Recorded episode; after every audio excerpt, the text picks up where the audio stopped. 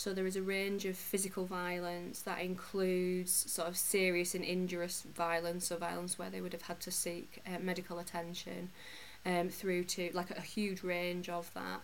Um, a thing I noticed particularly about the physical violence was that um, men were often attacked when they were asleep or in the shower, so when they were more vulnerable in that sense. Hi, I'm Naomi Murphy, and this is the Locked Up Living podcast where we talk with a wide range of people about harsh aspects of institutional life. We also explore some of the ways to overcome them and to grow and develop. I'm David Jones. So join us every Wednesday morning, 6 o'clock UK time, for a fresh podcast. Today you're going to hear from Dr. Elizabeth Bates, who's Principal Lecturer at the University of Cumbria. Her PhD focused on exploring the personality and psychopathological predictors of men's and women's partner violence. Her postdoctoral work has focused on exploring the experience of male victims, and she's published papers on their experience of physical and psychological abuse, barriers to help seeking, post separation abuse, and the impact on children of living in an abusive home. Liz is also trustee of the Mankind Initiative, a UK charity supporting male victims of domestic violence, and is also chair of the BPS Male Psychology section. Delighted to have you here today, Liz. Welcome. Thank you very much. Very nice to uh, meet you, uh, Liz. So, if we could begin, can you tell us about your career path and how you came to be so interested in in male victims of intimate partner violence? Um, yeah, absolutely. Um, so I did psychology as my undergraduate degree, um, and I remember that I chose it because I wasn't really sure what I wanted to do. Um, and I was always told it was a really good degree to choose if you are not sure because of the transferable skills and all the graduate sort of qualities you come out with. Um, and I remember really clearly um, in my third year in a module called the Psychology of Violent Behaviour, um, Professor Nikki Graham Kevan, who then became my PhD supervisor, she did a lecture. Um, and one of our assessments was around women's violence and the women's use of violence towards male partners. And I was so, it was such an interesting topic. The, the sort of psychology of the violent behaviour has always been of an interest to me. Um, but I just remember thinking, sitting there thinking, I didn't know that that happened. I didn't know that men could be victims. And so then in reading a lot more about it and researching more about it, um, the research evidence is, is huge. The evidence is that you know women can be violent, men can be victims, um, women can be violent within same-sex relationships, men can be victims in same-sex relationships. And I think the more that I read and the more evidence I saw that this happened, but the just complete lack of um, awareness, I suppose, is what really kind of spurred me on. So after doing my PhD, which where I was looking at men's and women's partner violence, so that had come from this lecture um, and working with Nikki um, after doing that that research for my doctorate, I just wanted to focus then specifically on working with male victims. So there was less, I mean, there is a, a body of work that evidences and it sort of explores men's victimisation, but I wanted to kind of pursue that in a little bit more detail and kind of really explore that because the more that I did and the more that I worked with people like um, the Mankind Initiative, the more I realised that there are huge numbers of male victims, but they're just not getting the same access to help and support and so it became a bit of a well, it is a passion for me. It's something that I feel really, really passionate about, and something that I'm trying my best with my work to have an impact on. Thank you, thank you. That's really interesting. You've particularly focused on barriers to help seeking in men. How did you do the research, and how did you get men who can be very reluctant about these things? How did you get them to tell their stories of victimisation? Um, that's a really good question. Um, so the, yeah, we know that men are less likely to seek help, sort of more broadly speaking, and obviously in a very generalised way. So they're less likely, for example, to go to the doctor than women are. So there's an evidence base that sort of really has explored that. Um, and I knew that that was creating barriers. I knew there were barriers for men asking for help.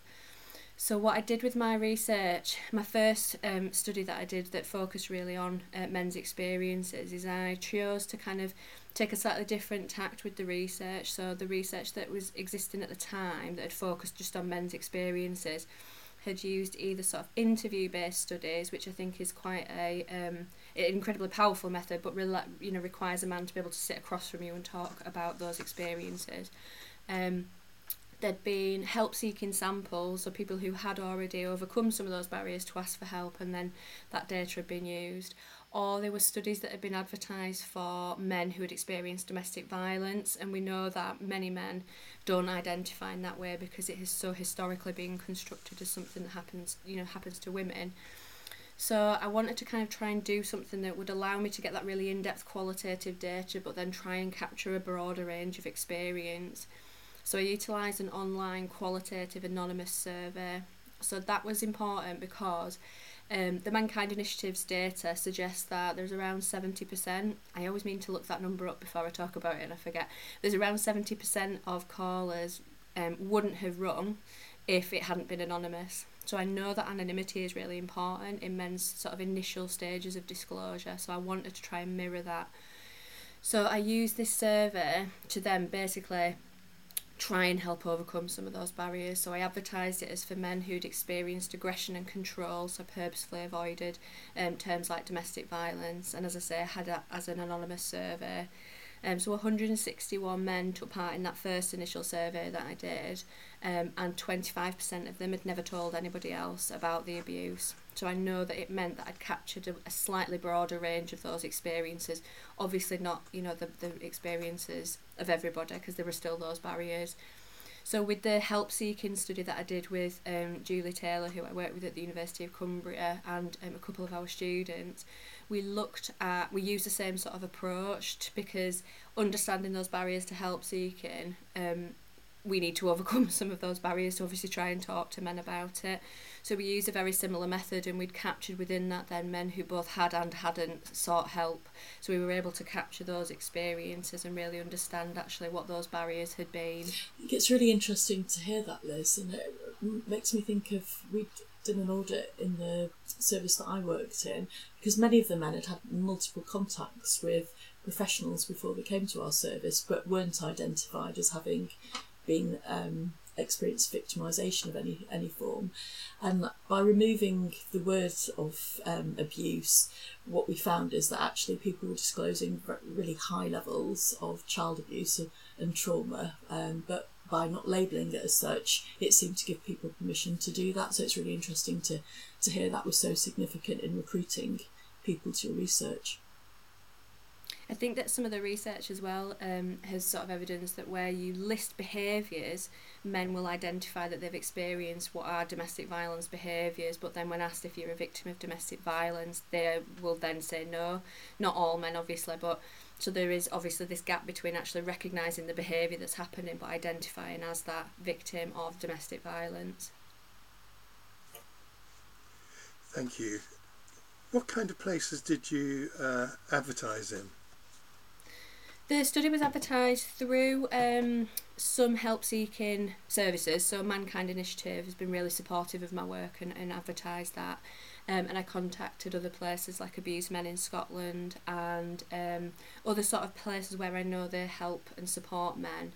But I also utilised the power of Twitter as well and social media, which has, has been really, really um, it's been a really good support I think of my research because it does I, I recognise that it still only captures like a specific you know people obviously that are engaged in that but it meant that my survey got much further in terms of the reach of it and I know there were men that had completed um, well a range of the surveys that I've done that have completed from outside the UK because it is getting sort of shared and retweeted in that way um, I know, for example, there's um, a group in Australia, one in three. Um, they shared a couple of my research requests, and so I know I captured the voices of some Australian men there as well. So it's um, that sort of that the social media presence in that way has been really helpful in that sense. Hmm. Thank you. So you may not know the answer to this question, but I was wondering whether um, all your sample were heterosexual, whether you had a balance between gay and, and straight men? I'd advertise my study as um, one for men who had experienced violence and control from women. So I didn't then ask about sexual orientation, but the focus was understanding those experiences of, of men who had experienced the violence from women. Thank you. So, what did you find? I mean, if you could sum up your results, what kind of experiences did men have? So, across the research that I've done, um, men have shared with me a real range of abusive behaviours that they experience. So there is a range of physical violence that includes sort of serious and injurious violence, or violence where they would have had to seek uh, medical attention, um, through to like a huge range of that. Um, a thing I noticed particularly about the physical violence was that um, men were often attacked when they were asleep or in the shower, so when they were more vulnerable in that sense and it's one of the things that I've been asked about quite a lot is is you know the nature of how can a woman you know who is tip- typically not as physically big or strong as men to sort of be able to do that sort of you know damage and that sort of harm. But I think that a lot of the uh, men reported that there was the use of weapons not necessarily like knives and guns kind of weapons but the use of objects as weapons and also the fact they were attacked when they were vulnerable which I think points to either consciously or unconsciously some women using those tactics to be able to then overcome potential imbalances in, in size and strength in that way. Um, they've reported instances as well of sexual violence, so being coerced into sexual acts and being forced to penetrate. Um, there was a lot of emotional and psychological abuse as well and coercive control through a variety of different means and, and mechanisms and sort of you know strategies that were being used to enact that. Um, and this violence and control had also continued post separation. So a lot of the men had described the way that actually the end of the relationship wasn't the end of the abuse.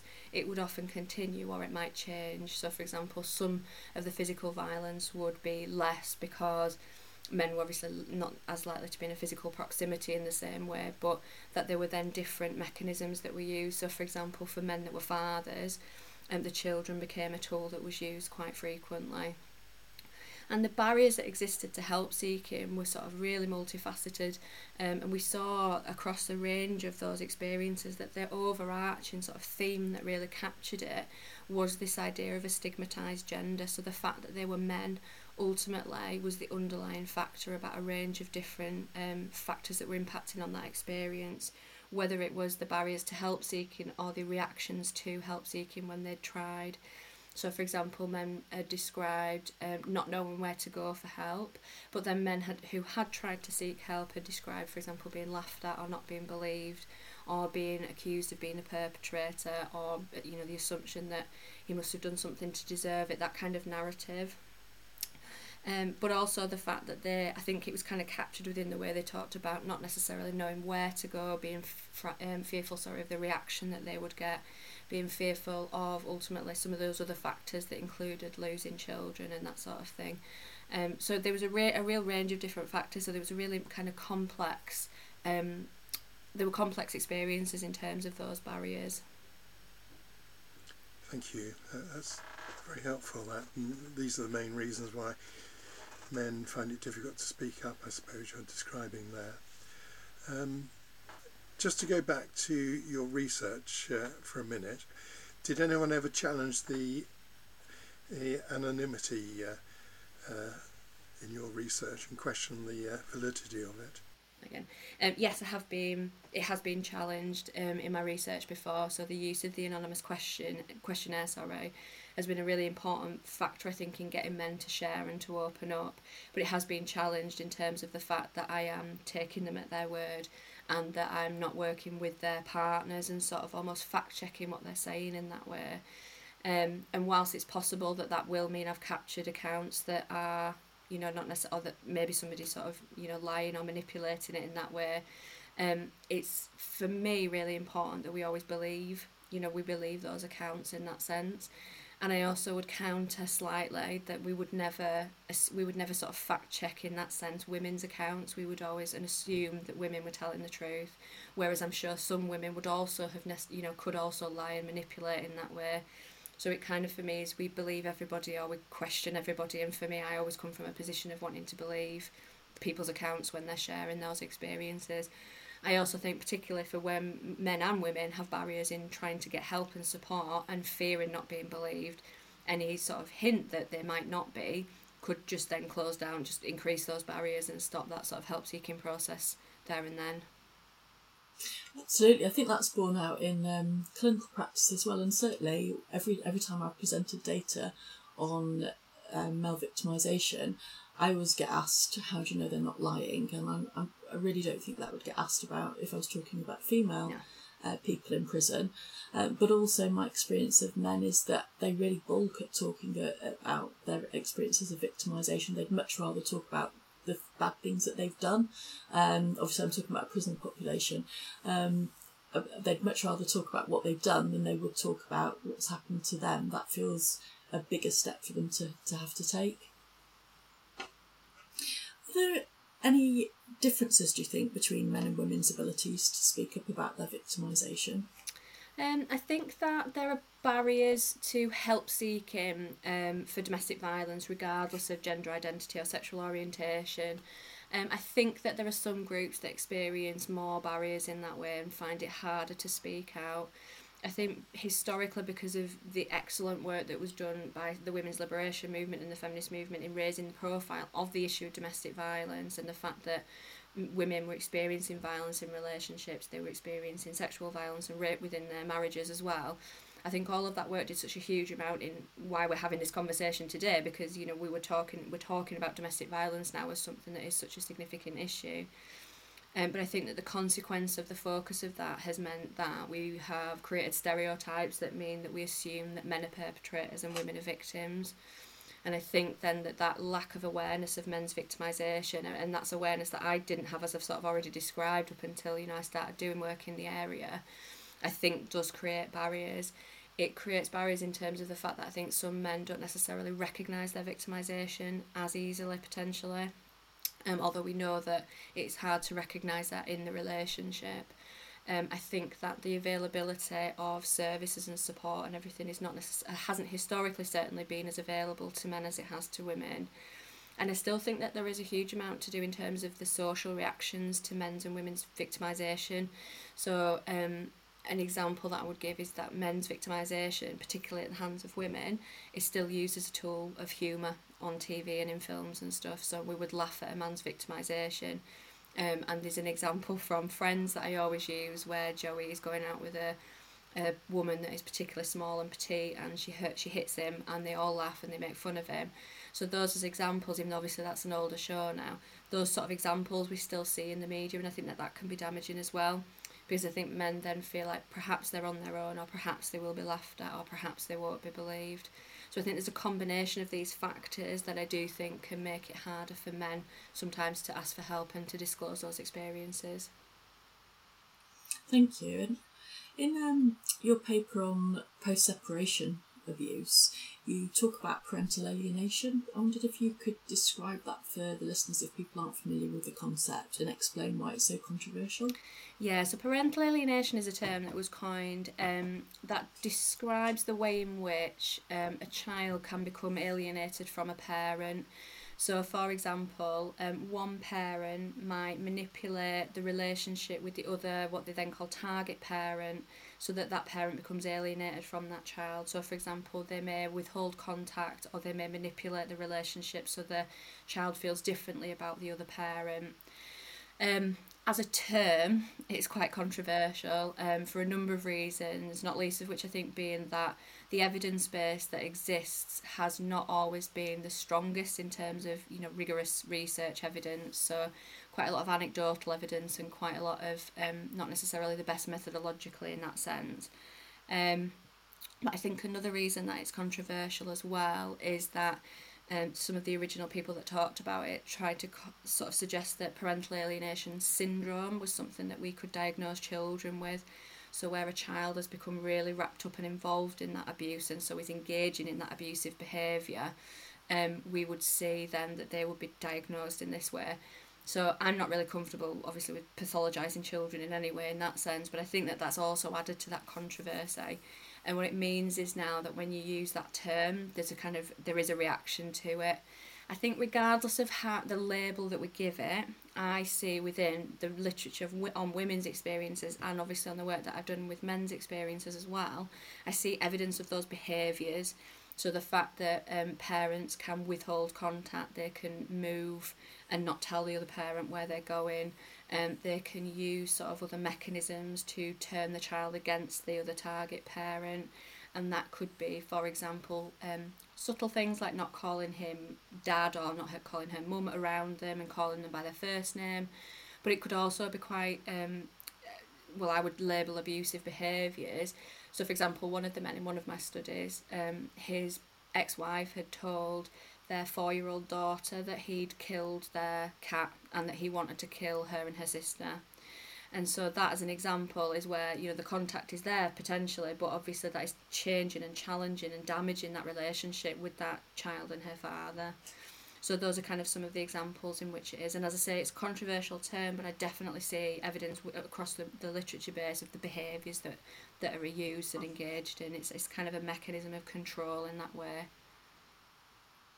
Thank you, Liz. And yeah, I've been involved in a couple of cases. One where with one with a, a mother, um, where alienation had arisen, but but one where with a male also. And I think in both cases, the court seemed to find it problematic to find a way to, to break the pattern there. Um, I, I'm not even sure it's even recognised with in the English courts as a concept, although it is in it is in Scotland. But it does seem as though the the courts are powerless to to find a way to um, overcome these barriers to contact once they've become entrenched within the family. And I think one of the other things, actually, just kind of off the bat um, to respond as well, is the fact that the way it's talked about as a term, um, so this idea of parental alienation, within the literature as well, is really controversial because it is taught a lot. Uh, sorry, it's been described as just a tool that men use to continue to try and control and abuse women. So when men are cl- you know claiming parental alienation in that way, the impact is that you know it's oh it's just an abusive man trying to kind of continue to try and do that rather than it being seen as a legitimate you know a father who is desperate to have contact with his child as well. So i think yeah it is a very controversial area. Mm. Thank you do, do men talk much about fear of their partners it's quite easy for people to assume a big man can't be frightened of a small a small woman because of the differences in their respective strengths so i was interested in what kind of emotional language gets used that's a really interesting question. Um, I think that it's important to kind of know that men and women, um, so boys and girls, are brought up um, and are socialised, I think, to, to handle and recognise and deal with fear differently. Um, so I think that where women may demonstrate more fear of things like physical danger, obviously, and, and anything that would be life threatening, men aren't necessarily always um, socialized to kind of respond in the same way. You know, if you, if you look at some of the evolutionary theory, for example, um, I've definitely seen within my data that men do describe being frightened of their partners in terms of the potential for physical violence and, and the potential for, you know, life threatening violence in that way. Um, but also men, I would say, more commonly within my day to talk about the fear of what could happen, what she could do. So it is a fear, but it is, for example, fear of the fact that she may have said that she'll make a false allegation and so he'd get arrested or that she would take his children away. So men do talk about fear and being scared, but not necessarily always of the, the sort of physical danger that I think we are used to, obviously seeing within the women's literature, where they definitely see um, that as a strong theme. So I think that that sort of fear of the physical side of it is just one part of you know a range of things that for me men have talked about being being scared of and being fearful of that's really interesting thank you uh, is, are there differences in terms of the post-separation um, experiences that men and women have in terms of things like harassment and stalking um, I would say that there are quite a lot of similarities. So, stalking and harassment type behaviours are definitely seen within the accounts of men and of women. Um, equally, things like parental alienation are seen in the accounts of men and women. But I think that where I see some differences are within something that's called legal and administrative aggression, which is something that was coined by um, some Australian researchers about 10 years ago.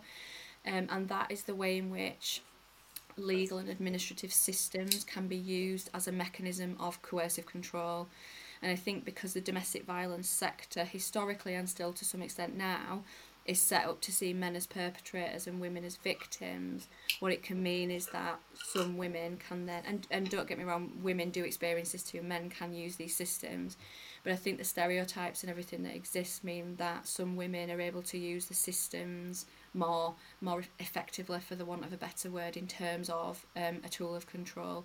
So, for example, through making false allegations, or even just the threat of making a false allegation, through manipulating the family court, through obviously um, parental alienation, those sorts of behaviours as well. So I think the system potentially means that men may experience that more. That's quite a useful concept, actually, isn't it? The idea of legal and administrative abuse, because I just think about the way that some people misuse complaint systems, for instance, so that can also be used as a way to um, attack therapists. So I'm not not that people don't. You know, there are times when making a complaint is exactly the right thing to do, but there are also times when those systems do get misused mm. by people in order to enact anger and, and hatred towards towards other people. So I quite like that that phrase. What should we be doing differently? Oh, that's a good question. Um, one of the things I've been reflecting on and, talking about a bit more recently, I suppose, is in thinking about the barriers to help seeking that um, men experience, is there's often been a focus on how we should get men to change to fit within the systems that we have. So to help men overcome those barriers and therefore fit into the nice little kind of box that we have. Whereas I think um, there is you know potentially a, de- a degree of that in t- terms of supporting men i think that actually systems and services might have more responsibility as well in terms of being able to be approachable to men.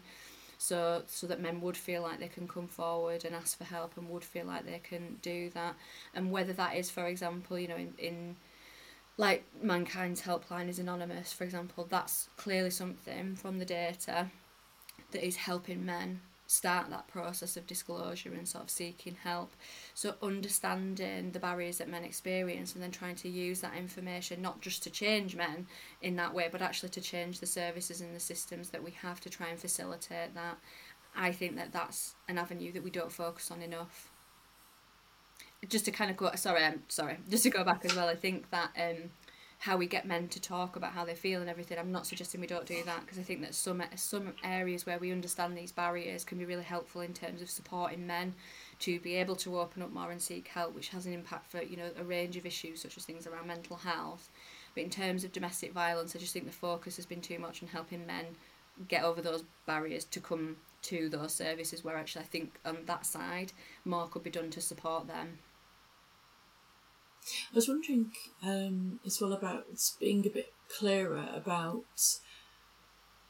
services being available to men. I was just think, wondering, for instance, about the usefulness of um, violence against women and girls strategy um, being used to capture um, what happens for men language and the use of language is really important in in all well I suppose in, in relation to everything that I've said really in terms of men recognizing their own experiences and feeling like they can go to a service or a, an organization for support.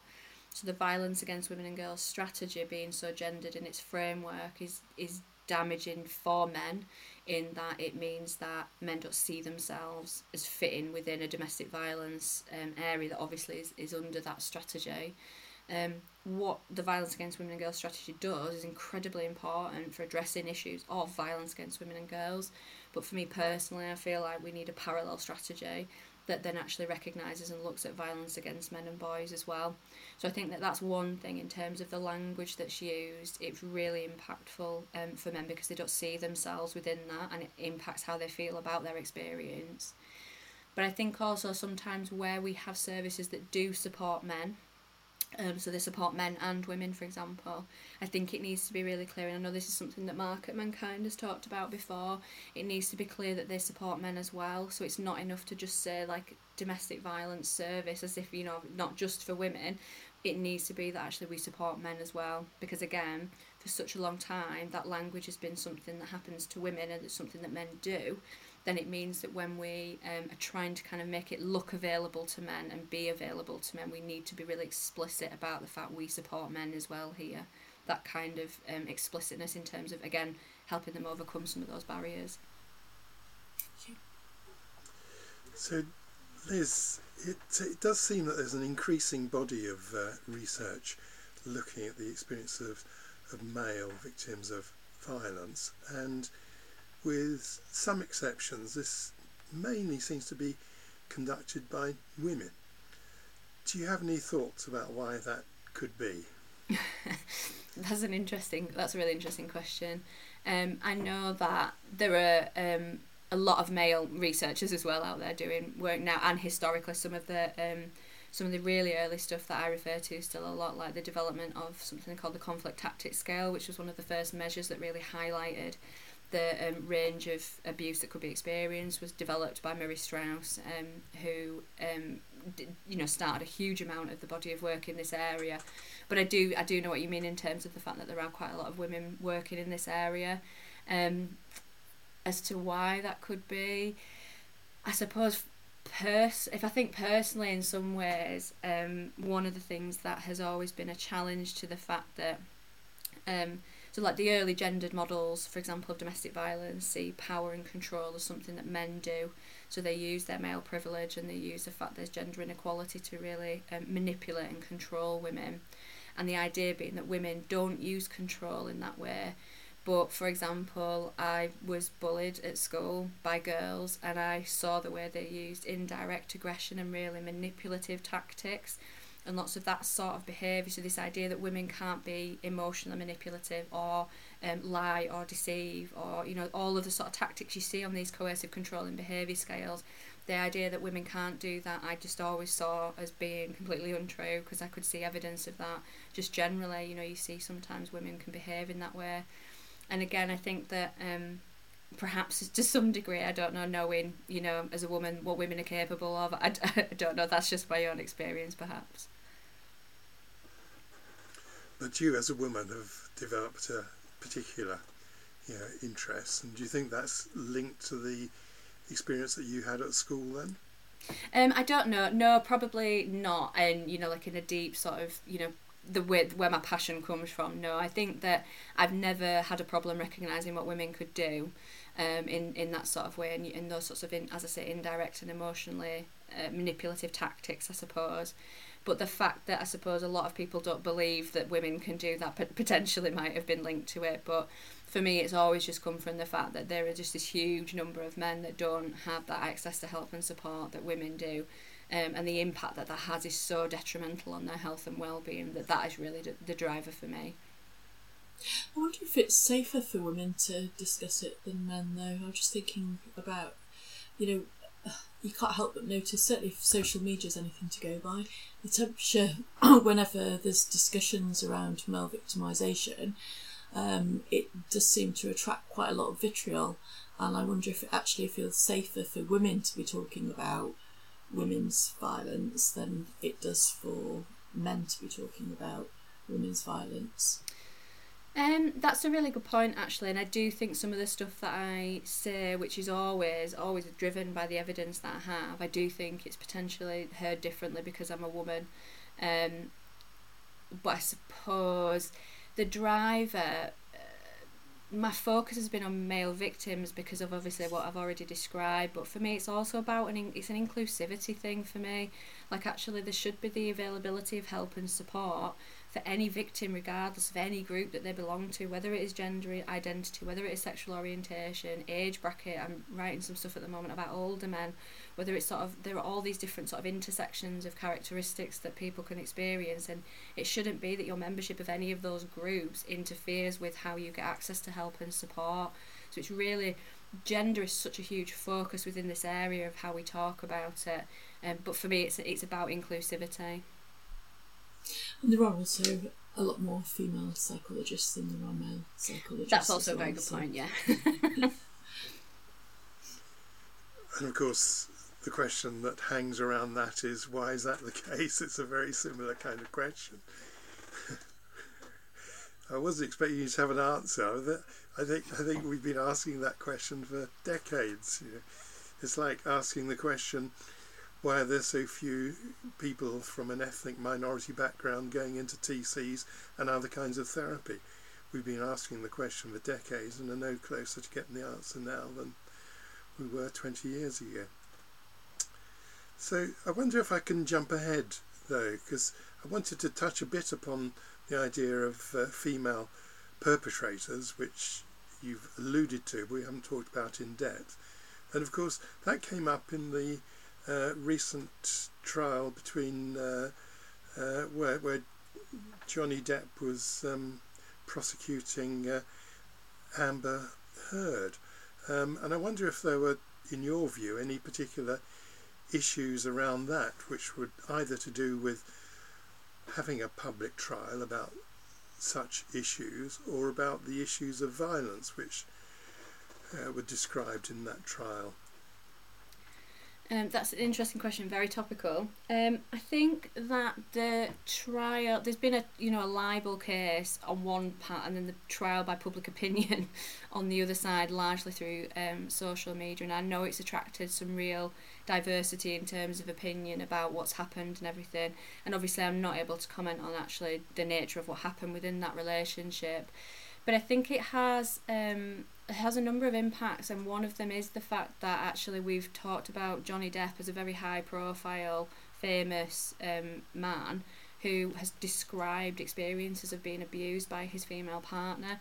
And I think that the response we've had to that publicly has been, for me, I mean, you know, with the extremes and some of the arguments and stuff aside, but I think it's been quite um, interesting and, and encouraging, really, to see the way in which actually people have come out to support him in his experience, you know, that he's described. So actually recognizing that men can be victims, I think that's been a really powerful um, thing to happen as an outcome of this. And it's interesting because I've been working in this area now, for, you know, like focusing on men's experiences for over 10 years now. And I think I've seen a real shift in actually that recognition and the awareness that there is. Obviously, there's still, you know, I was, as I would always say, there's still quite a lot of work to be done but I definitely have seen that shift and that outcome, as I say, of what happened and people's responses to his um, described victimisation has been really, really powerful. I think. You alluded there to um, the uh, one of the one of the factors that's very striking, I think, in the, in that case, has been the general public's desire to wade in and hurl abuse at either party, and that did make me wonder whether you'd experienced any any abuse as a consequence of your research. Um, abuse, abuse might be a strong word. No, um, I get some really mixed reactions to the work that I do. Um, the most important one for me has always been the men that have written to me. You know, that have emailed me or got in touch with me and told me how how much it means that somebody's researching this because they thought they were on their own. So that has always been the most powerful um, message that I've got in terms of, of the work that I've done. But I do get some negative reactions. I get negative reactions from people who think that by talking about men's victimisation it is somehow in some way taken away from women's experiences or from women's resources. And I was really, really clear, as I've kind of already talked about, it's never, never about that. Absolutely not. We know that women still make up the majority victim group, as the crime survey statistics suggest. But for me, as I said, it's about us being able to talk about men's experiences and get that help and support and also for the women, for the women who are being violent, who are currently not getting that that access to help and support for their, you know, like the interventions and stuff that could be available for them. So there's been a, a negative response in that sense in people thinking that I'm trying to take away from women, which I'm not. Um, but it's also such a polarizing area that I also feel like I get labelled you know like there's these extremes so for example I get labelled as a men's rights activist quite a lot which I, I'm not um, I support and work really tirelessly, hopefully, you know, for the for the men that I'm trying to support, but I don't identify as a men's rights activist in that way at all. Um, but I think that the the reaction, and again, it comes again to the fact it's gender. I think if we were talking about any other area of violence research, we wouldn't be sort of having this same sort of discussion. But the fact that domestic violence is so heavily influenced by gender, I think really really drives a lot of the sort of um, the reactions and the responses that you get. Can you say a bit more about your thoughts about um, research into the um, to female perpetrators of, of, of violence? Yeah, my um, my work itself has only ever focused on working with male victims um, rather than the female perpetrators, but I know that there are researchers that are doing that. And for my PhD, I was exploring the predictors of men's and women's perpetration and victimisation in that way. Um, I think that there is work that's been done by people that are focusing on women's perpetration, but the, the, the broad literature that exists out there suggests that there are more similarities than differences in terms of what um, can lead men and women to be violent in relationships. So, where, as I say, historically that sort of gendered framework has really um, has suggested that men are violent because of gender, because of that male privilege, um, and that women's violence is driven by self defence in that way.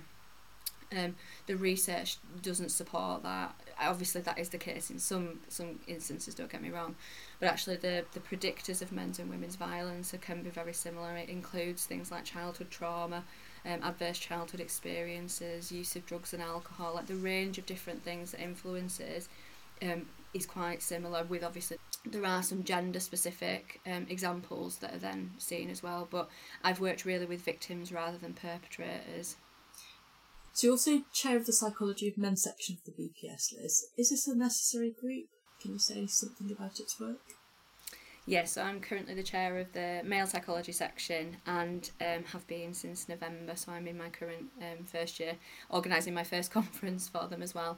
Um, it is a necessary group. It is a necessary group, but again, there's been quite a strong reaction to that um, from some people as well it is really important to allow us to focus on areas where men are dispro- disproportionately experiencing some social issues, such as, for example, thinking around mental health and suicide, thinking about education. There are some areas within that is, you know, within the realm of psychology and the issues that we deal with as psychologists, where we see that men are disadvantaged. And also about understanding the way in which, so for example, the work that I've done with barriers to help seeking for male victims. It's about being able to work with and understand the different issues that men are facing in a way to then be able to inform things like interventions, programs, support systems, advice, anything of that way. So yeah, I do feel like it is really necessary. Um, but one of the things that I hope to achieve as chair is to try and dispel um, some of the myths and misconceptions that exist about it. So one of the ac- accusations I think people often make is that just by virtue of being male, that you have privilege and therefore don't need a focus on on vulnerability. What I what your retort to that would be.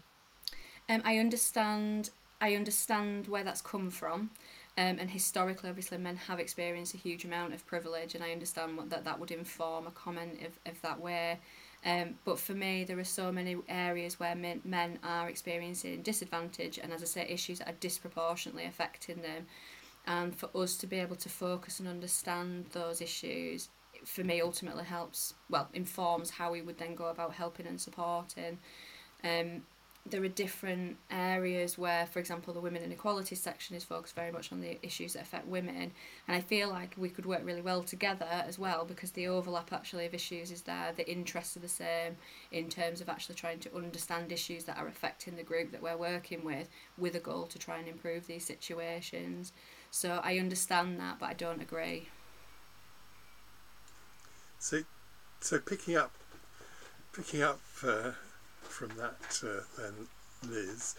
Do you think you could say that there are some lessons to be learned from your research that apply it in a much more broad way to societal life? Uh, sorry, what do you mean? Are there lessons to be learned from your research that we could apply to other areas of, of life as well? Oh, okay, that's a good question. Um, think so, yes, because some of the area, some of the sorry, the research that I've got and the data that I've got that has helped me understand men's experiences and the way in which we might sort of, as, as I say, help and support men who've experienced domestic violence could feed into wider conversations, for example, about men's help seeking around mental health, for example. So the understanding of the barriers that men face in talking about those experiences, potentially in showing that vulnerability, in admitting being a victim, sort of these things that we know from the literature and from my own research that men do find really challenging. We could use the knowledge that you know I've gained through my own research, and I, do think it could apply to further other areas around things like I said, like mental health, health, health, help seeking generally, and also potentially understandings within like the criminal justice system and things as well. Thank you. Can you tell us, Liz, you're a trustee of the ManKind Initiative, and we've we've you've alluded to those a couple of times earlier on in this in this conversation. Can you tell us a little bit about their work? Yeah, so the ManKind Initiative is um, one of the leading UK charities that works with male victims of domestic violence, and I'm really proud to be a trustee and work with them. I've worked with them for a number of years. Um, they are they run an anonymous helpline for male victims, um, and the helpline is there to support male victims as well as um, family and friends of uh, male victims that have called and asked for help and support in terms of how to support someone that they care about. Um, and also practitioners and service providers and people that also get in touch and ask for advice in terms of supporting men when they have um, come across that within their practice. They also work really well in terms of um, they work for advoc- you know advocating for male victims, so sort of lobbying in terms of policy and practice to ensure that male victims are represented within you know the guidance, legislation, etc. as well. So they work really really hard to ensure that men get that access to help and support and that they're represented in the way that is really important. Um, but it is also a charity. But yeah, their their work is, is sort of really multifaceted in that way. But as, and ultimately, you know, like about raising awareness and supporting male victims. So it sounds like it could be useful for us to include a link to them in our show notes, perhaps as well. Yes, yeah, that'd be really. Could they run the the helpline is run by donations only. So yeah, so if that's possible to include that. You've heard many powerful accounts of real people's trauma within your research. How do you protect yourself and your own well-being? How do you stay positive as a person? Oh, that's a really good question. Um, I work with a really wonderful group of people, so the um, both within the university that I work in, but also my research collaborations outside of that. I work with a wonderful group of people, and I think that that really helps because you can sort of debrief and, and have those shared experiences and be able to talk about them in that safe space. Um, I think it's important. Um, it, the thing that really drives me is obviously the impact that I want to have, and that keeps me going sometimes when it is really tough. But I suppose in terms of my own sort of self care and looking after myself, I really um, I love getting outdoors. I love exercise and getting involved in, in that sort of thing as well. So being able to kind of go outside and get out of the little space that I work in, you know, the get away from the computer and that sort of stuff is really important. Um, and I, yeah, I have a really strong network of friends and family as well, which I also think really helps. They are interested in the work that I do, and so I can share, you know, findings. I can share kind of um, the stuff that I'm doing with them. Um, so that also that's also really helps. I've got a really got a really good strong support network. Thank you. Did we discuss the Psychology of Men conference? No. I, I realised that when I was talking about the male section, I should have really said something about that. Um, so I'm in the process of organising um, our first conference, which is being um, held at UCLan in Preston on the 20th and 21st of June, so only in a few weeks' time. Um, it's our first in-person conference um, as an official BPS section, so it's really it's really really exciting. Um, we have some really good keynote speakers. Um, so Naomi Murphy, you are one of our keynote speakers, which we're very excited about. Um, Professor Nikki Graham Kevan, who obviously I've worked with a lot, I'm really excited for her being there, and, and Martin Seager as well. He is um, one of the founding members of the section and was really key in terms of getting the section recognised. So we've got some really good keynote speakers, and we finally put our finally put our program together as well, and some really good um, themed sort of sessions about different issues that are impacting men. So, for example, there is a, a session on domestic violence, um, which I'm well, I'm must say hopefully no, I am presenting in, um, and actually interestingly related to your question about um, the Johnny Depp trial as well. One, two of my PhD students are presenting. Um, a critical discourse analysis that is exploring the way in which the UK trial was represented in the media and sort of the language and stuff that was used. So that will be really interesting. Um, and then we've got sessions around mental health, um, working with men within practice and help seeking settings as well. So it's, it's a really, really strong programme with some really excellent expert speakers. So I'm really, really excited about it. And again, I think we can include a link to that within the within the notes as well. Yes, please. So when is it actually? Um, so it's on the 20th and the 21st of June this month. Brilliant. Thank okay. you very much, Liz. That's been great to have you on today.